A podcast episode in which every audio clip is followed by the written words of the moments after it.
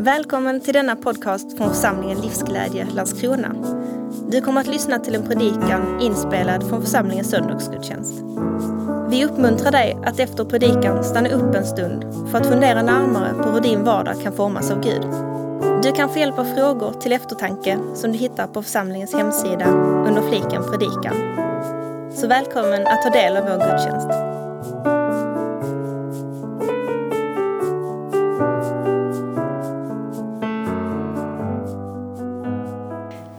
Sara Nilver heter jag. Jag har varit församlingsledare i församlingen i, i många år. Jag har inte riktigt räknat efter, men det har blivit många år nu. Och det här kanske är min tredje predikan i livet, möjligen. Ehm, två gånger har jag predikat tidigare i samband med bibelskolestudier.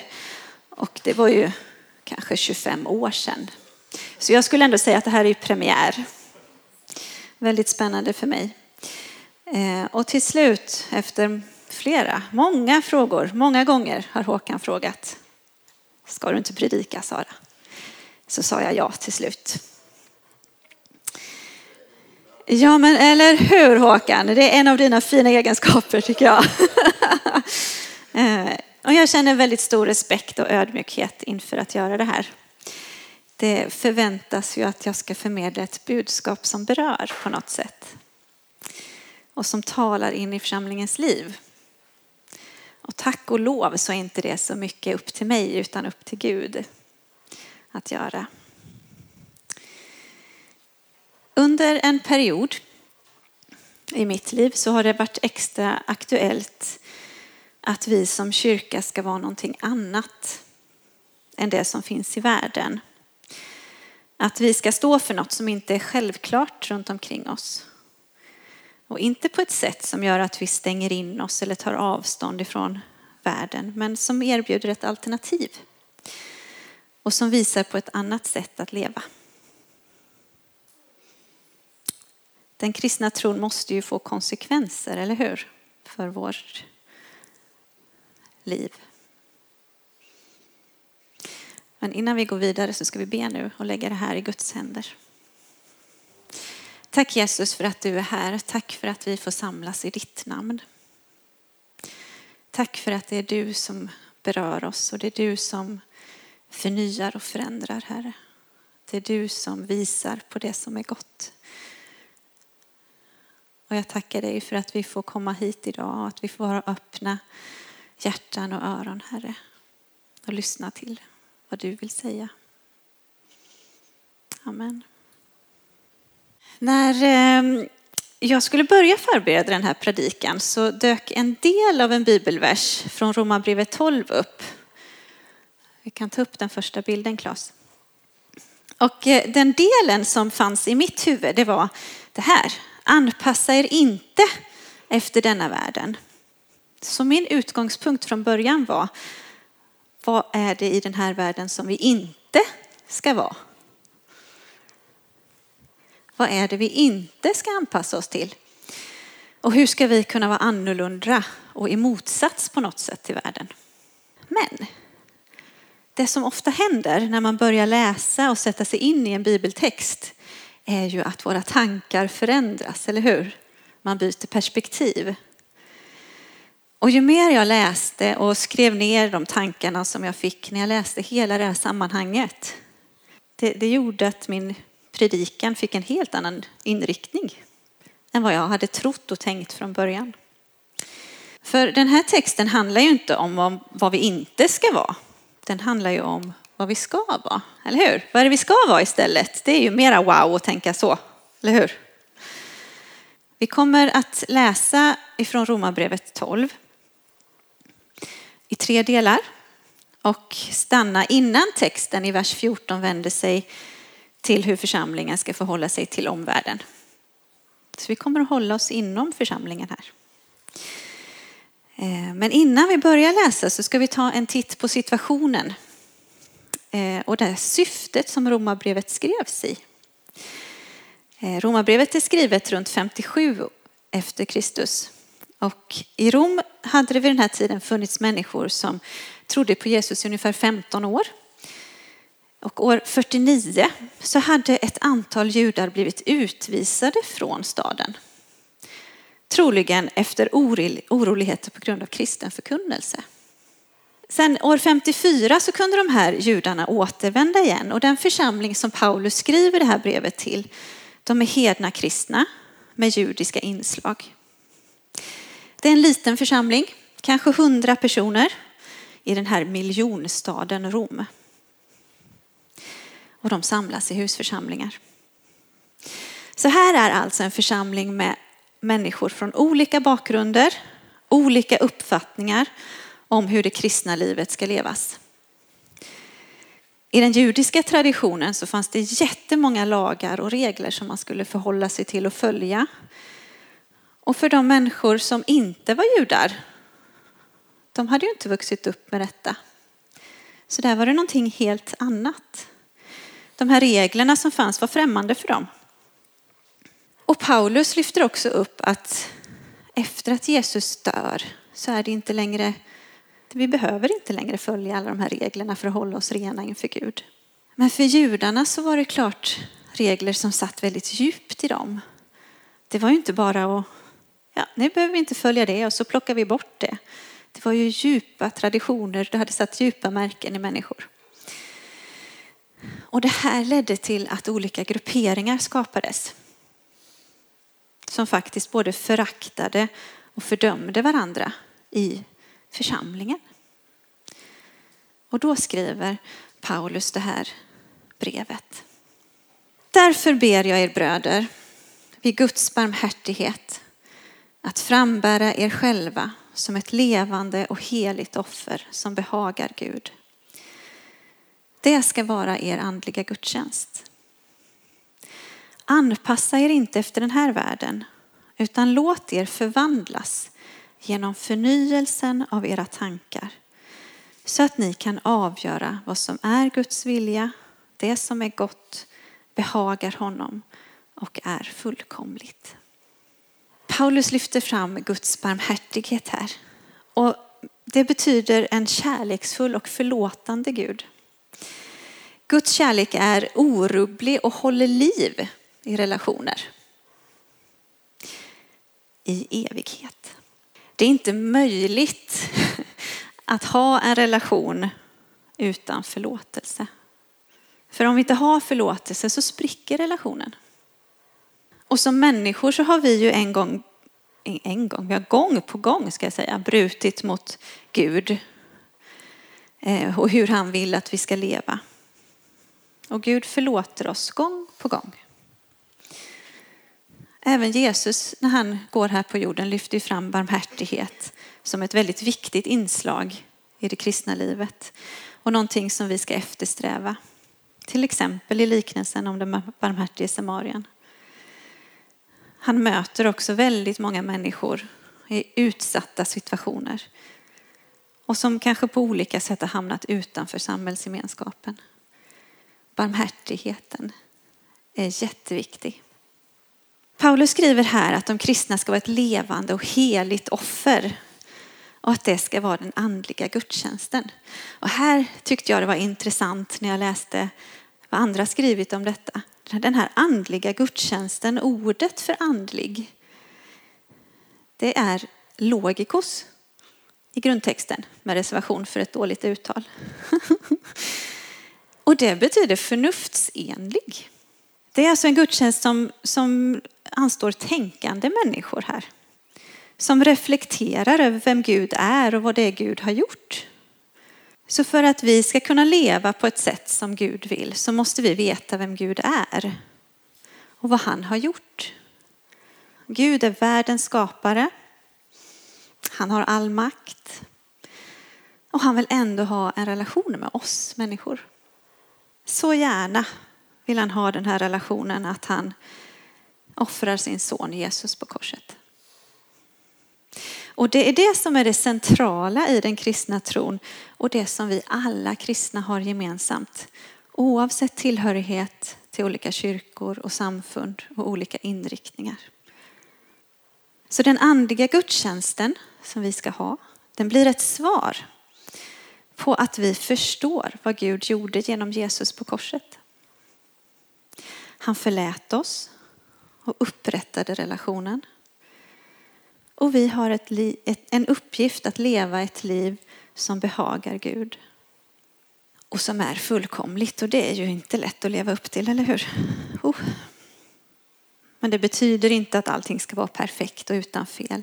Utan det handlar om att vi ska älska Gud. Vi ska älska varandra. Vi ska tjäna som Gud gör. Alltså att praktisera förlåtelse och nåd så gott vi kan. Precis som Gud gör i förhållande till hela mänskligheten. Det helt centrala i Guds väsen, det är det vi ska förhålla oss till och visa våra medmänniskor, både i församlingen och runt omkring. Och när vi gör det,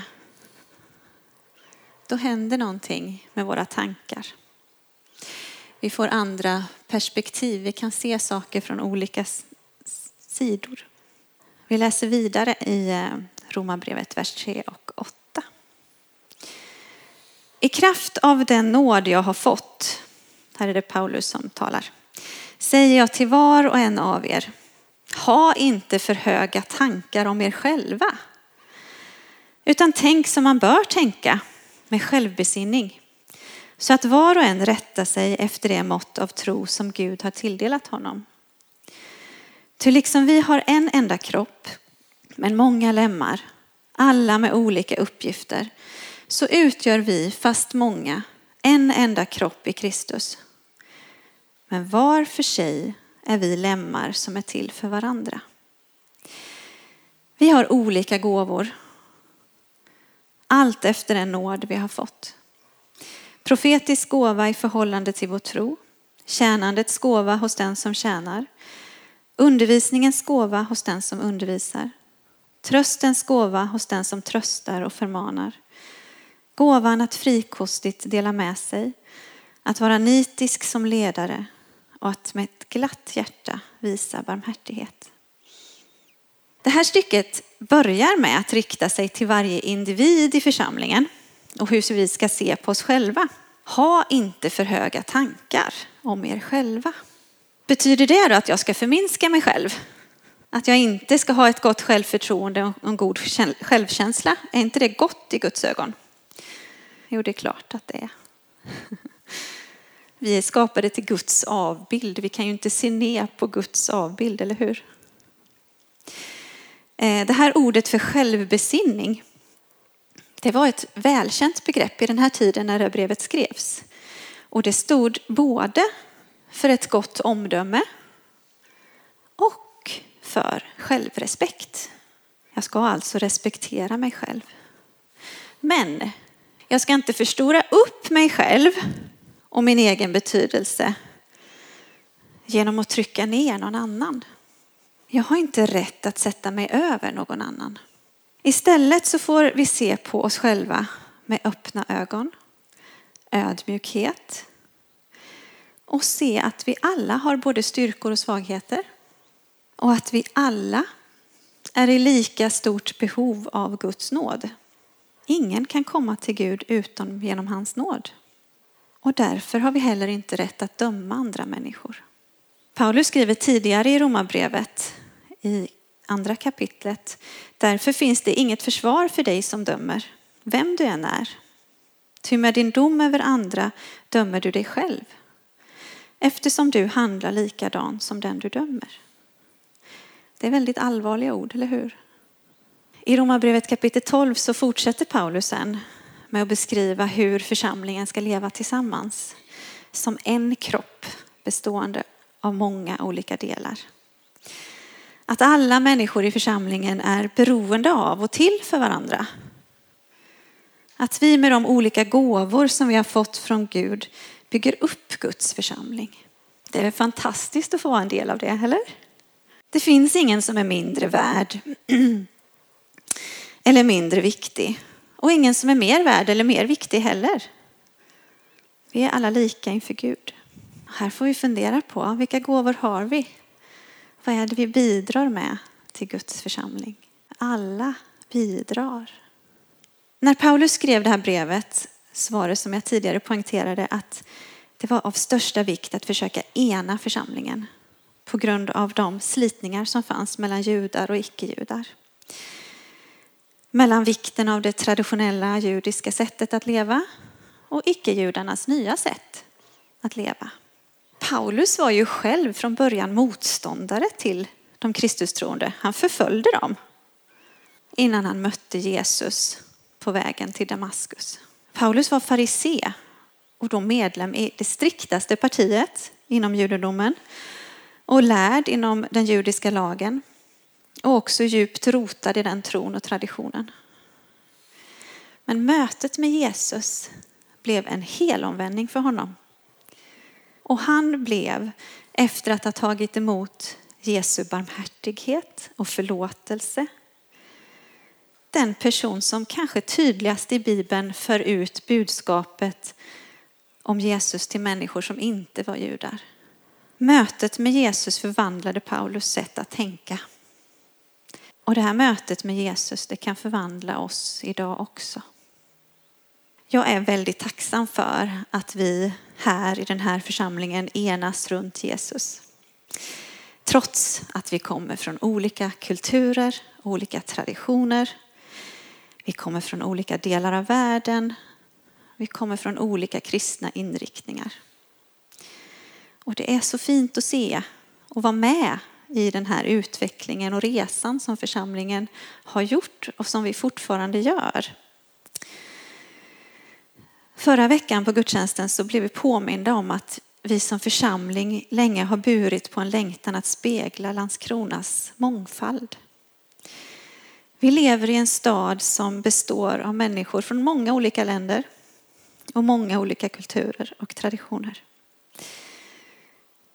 Och vi lever också i en stad med människor från väldigt olika social bakgrund. Jag arbetar som speciallärare på vuxenutbildningen här i Landskrona och jag möter många människor. Eh, många av Landskronas invånare. Kanske de som har det lite extra tufft många gånger. Och i huvudsak så är det två grupper av människor som jag möter. Dels de som kommer från andra länder och kulturer de har ofta varit med om tuffa situationer. Jättesvåra situationer kan det vara. Och det kan också vara svårt för dem att hitta in i samhället. Hur ska de leva här i det här nya landet som är något helt annat än det de har vuxit upp med? Den andra gruppen som jag också möter, de är uppvuxna här i Sverige. De har ofta en skolgång som har trasslat, som inte har fungerat. De har också mött väldigt tuffa situationer och sammanhang. Ehm, och de har också kämpat för att hitta sin plats i samhället. I förhållande till religion så skiljer sig de här två grupperna väldigt mycket åt. Den ena gruppen har ofta vuxit upp med religionen närvarande i livet. Det är inget konstigt. Gud finns. Medan den andra gruppen inte har gjort det. Och därför de människorna så kan avståndet till kristna värderingar och tanken på att det finns en levande Gud som man kan ha en relation till var större. Och då tänker jag så här. Vi ska spegla Landskrona. Vad händer med församlingen när även de människorna hittar hit? Hur kan vi vara en kropp, en kropp med många lemmar? Och samtidigt så samlas det kanske människor med radikalt olika värderingar och traditioner. Hur kan vi då leva efter det här bibelordet som vi precis läste? Ty liksom vi har en enda kropp men många lemmar, alla med olika uppgifter, så utgör vi fast många en enda kropp i Kristus men var för sig är vi lemmar som är till för varandra. Vi läser vidare i vers 9 till 13. Er kärlek ska vara uppriktig. Avsky det onda. Håll fast vid det goda. Visa varandra tillgivenhet och broderlig kärlek. Överträffa varandra i ömsesidig aktning. Slappna inte i er iver Håll er brinnande i anden. Tjäna Herren. Gläd er i hoppet. Var uthålliga i lidandet och ihärdiga i bönen. Hjälp Guds heliga med vad de behöver. Vinnlägg er om gästfrihet. Här är det väldigt tydligt att kärleken till varandra i församlingen och till kristenheten ska visa sig i att vi visar varandra tillgivenhet och ömsesidig aktning. Kärleken ska vara uppriktig. Jag tänker att det krävs ju en del för att komma dit. Det ryms en äkta omtanke om varandra och en acceptans för vilka vi är, både med våra förtjänster och med våra brister. Och den här omtanken stannar inte vid en tanke utan den tar sig också uttryck i praktisk handling. Att leva som en enhet med en uppriktig kärlek är inte alltid lätt. Inte heller för oss kristna.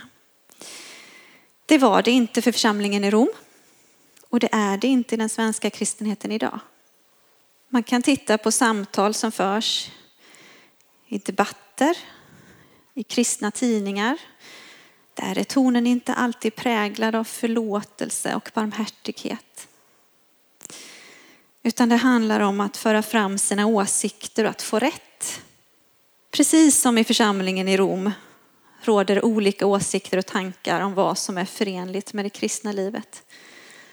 Och vi måste komma ihåg förlåtelsen och barmhärtigheten. Så att vi kan ha ett öppet samtal, ett ödmjukt samtal. Det här bibelordet som vi har läst uppmanar oss till ett annat sätt att leva. Och vi kan lära oss från situationen i Rom att världen runt omkring de måste ju också tänka att det är märkligt när vi som kristna inte kan hålla sams med varandra. Det hände också i Rom. Att romarna tittade på den kristna församlingen och tänkte, men vad är detta? Här är det en tro som kommer ifrån den judiska, men de kan inte komma överens. Vad är det som pågår? Är det inte så att vi alla tror på samma sak egentligen? Grunden i vår tro, det är samma, eller hur? Oavsett vilken inriktning vi har. Vi har Jesus som är vårt gemensamma. Och det kommer alltid att finnas meningsskiljaktigheter, det är mänskligt. Men hur vi hanterar dem, det tror jag blir ett vittnesbörd för de som står utanför och för världen runt omkring. När jag har satt mig in i den här texten och läst litteratur som också förklarar sammanhanget runt omkring så har jag fascinerats av Paulus uppmaning till enhet. Det var verkligen inte en lätt situation som den här församlingen levde i. Och jag kan bara tänka mig hur olika viljor och traditioner, känslor och åsikter uttrycktes både passionerat och högljutt och argt kanske. Det är dock väldigt trösterikt att tänka att det blev inte slutet för den kristna församlingen. Det är vi levande bevis för. Vi sitter här 2000 år senare. Och vi har fortfarande viljan att tjäna Gud och behaga honom. Kanske är det just det som är motvikten till världen och att inte anpassa oss efter världen idag. Att se och förstå att vi är beroende av varandra.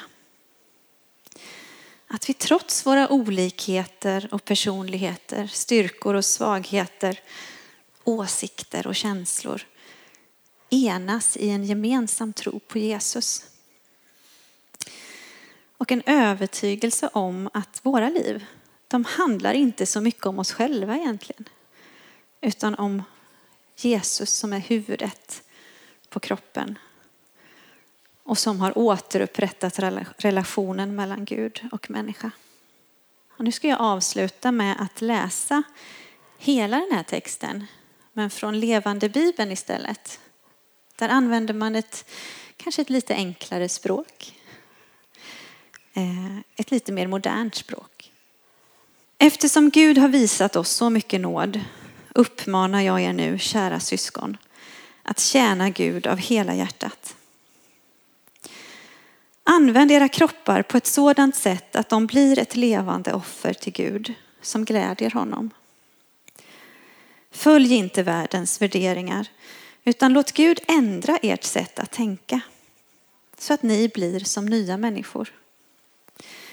Då ska ni förstå vad Gud vill, vad som är rätt, vad som gläder honom och vad som är fullständigt gott i hans ögon. Men med stöd av det uppdrag Gud i sin godhet har gett mig vill jag samtidigt varna er för att ha för höga tankar om er själva. Använd lite sund självkritik när ni bedömer ert eget värde. Tänk på att ert värde ligger i hur mycket tro ni har. Och tron har ni fått från Gud. Låt mig använda en bild. Det finns många delar i en kropp. Men de olika delarna är alla värdefulla eftersom varje del har sin speciella funktion. På samma sätt är det med oss som lever i gemenskap med Kristus. Tillsammans utgör vi en enda kropp, även om vi är många. Och de olika delarna är till för att hjälpa varandra. Gud har i sin godhet gett var och en av oss förmågan att utföra vissa uppgifter. Om Gud har gett dig förmågan att framföra olika budskap från honom, så gör det varje gång din tro gör dig övertygad om att du har fått ett budskap från honom. Om du har fått förmågan att hjälpa andra, så hjälp dem av hela hjärtat. Om du har fått förmågan att undervisa, så undervisa så som Gud vill. Om du har fått förmågan att uppmuntra andra, så se till att du verkligen gör det. Om du har fått förmågan att ge till den som behöver, så gör det med ett generöst hjärta. Om du har fått förmågan att leda andra, så ta din ledaruppgift på allvar. Om du har fått förmågan att visa medlidande med andra, så gör det med glädje. Visa varandra äkta kärlek. Avsky alla onda handlingar och gör det som är gott. Ja, älska varandra så som syskon bör göra. Gör allt för att visa hur mycket ni uppskattar och respekterar varandra. Var inte slöa när det gäller att tjäna Herren Jesus, utan arbeta för honom med stor iver.